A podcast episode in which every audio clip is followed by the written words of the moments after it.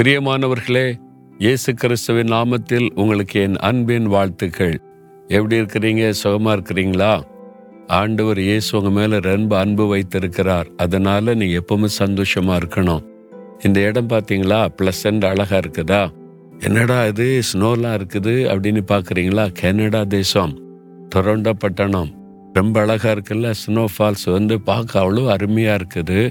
இந்த இடம்லாம் பார்த்தீங்களா? குடியிருக்கிற வீடுகள் அந்த வீட்டுக்கு முன்னால் இவ்வளவு பனிக்கட்டிகள் குவிந்து கிடக்கிறத பார்க்குறீங்க. இந்த ஸ்னோ ஃபால்ஸ் வந்துட்டா இப்படி தான் இந்த எல்லை முழுவதும் பனிக்கட்டிகளாக நிறைந்து விடும்.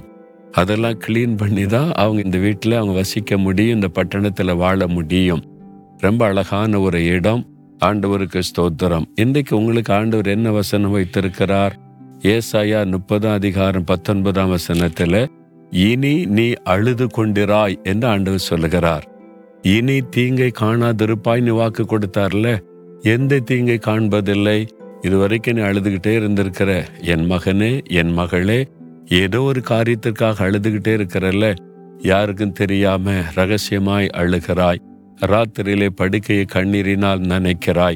ஏதோ ஒரு பிரச்சனை உன் உள்ளத்தை காயப்படுத்தி கண்ணீரை கொண்டு வருகிறது. அது நிந்தியா இருக்கலாம். ஒரு வேதனையா இருக்கலாம் ஒரு அவமானமா இருக்கலாம் வீட்டுக்குள்ள வேலை செய்யற இடத்துல பணி செய்கிற இடத்துல பாதிப்பாக இருக்கலாம். ஆண்டு சொல்றார் என் மகனே என் மகளே இனி நீ அழுது கொண்டிருக்க மாட்டாய். இனி அந்த தீங்கை காணாவதிருப்பாய்னு வாக்கு கொடுக்கிறார். அன்னாள் அழுது கொண்டே இருந்த மகள் ஒரு நாள் தேவ சமூகத்துல கண்ணீர் விட்டு ஜெபித்த பிறகு அதன் பிறகு அவள் அழவே இல்லை. ஆண்டவருடைய கண்ணீரை களிப்பாய் மாற்றினார். உங்களுடைய கண்ணீர் இயேசுவின் நாமத்தில் களிப்பாய் மாறும். இன்றைக்கு உங்களுடைய கண்ணீரை துடைக்கும்படி இயேசு அற்புதம் செய்வார். இனி நீ அழுது கொண்டிரா என்று கத்தர் வாக்கு கொடுக்கிறார். விசுவாசிங்க இயேசு கிறிஸ்துவின் நாமத்தில் இதுவரை காணப்பட்ட கண்ணீர் வேதனை மறையட்டும். இனி அழுது கொண்டிராதபடி ஆசிர்வதித்து மகிழ பண்ணும் இயேசுவின் நாமத்தில். ஆமேன் ஆமேன்.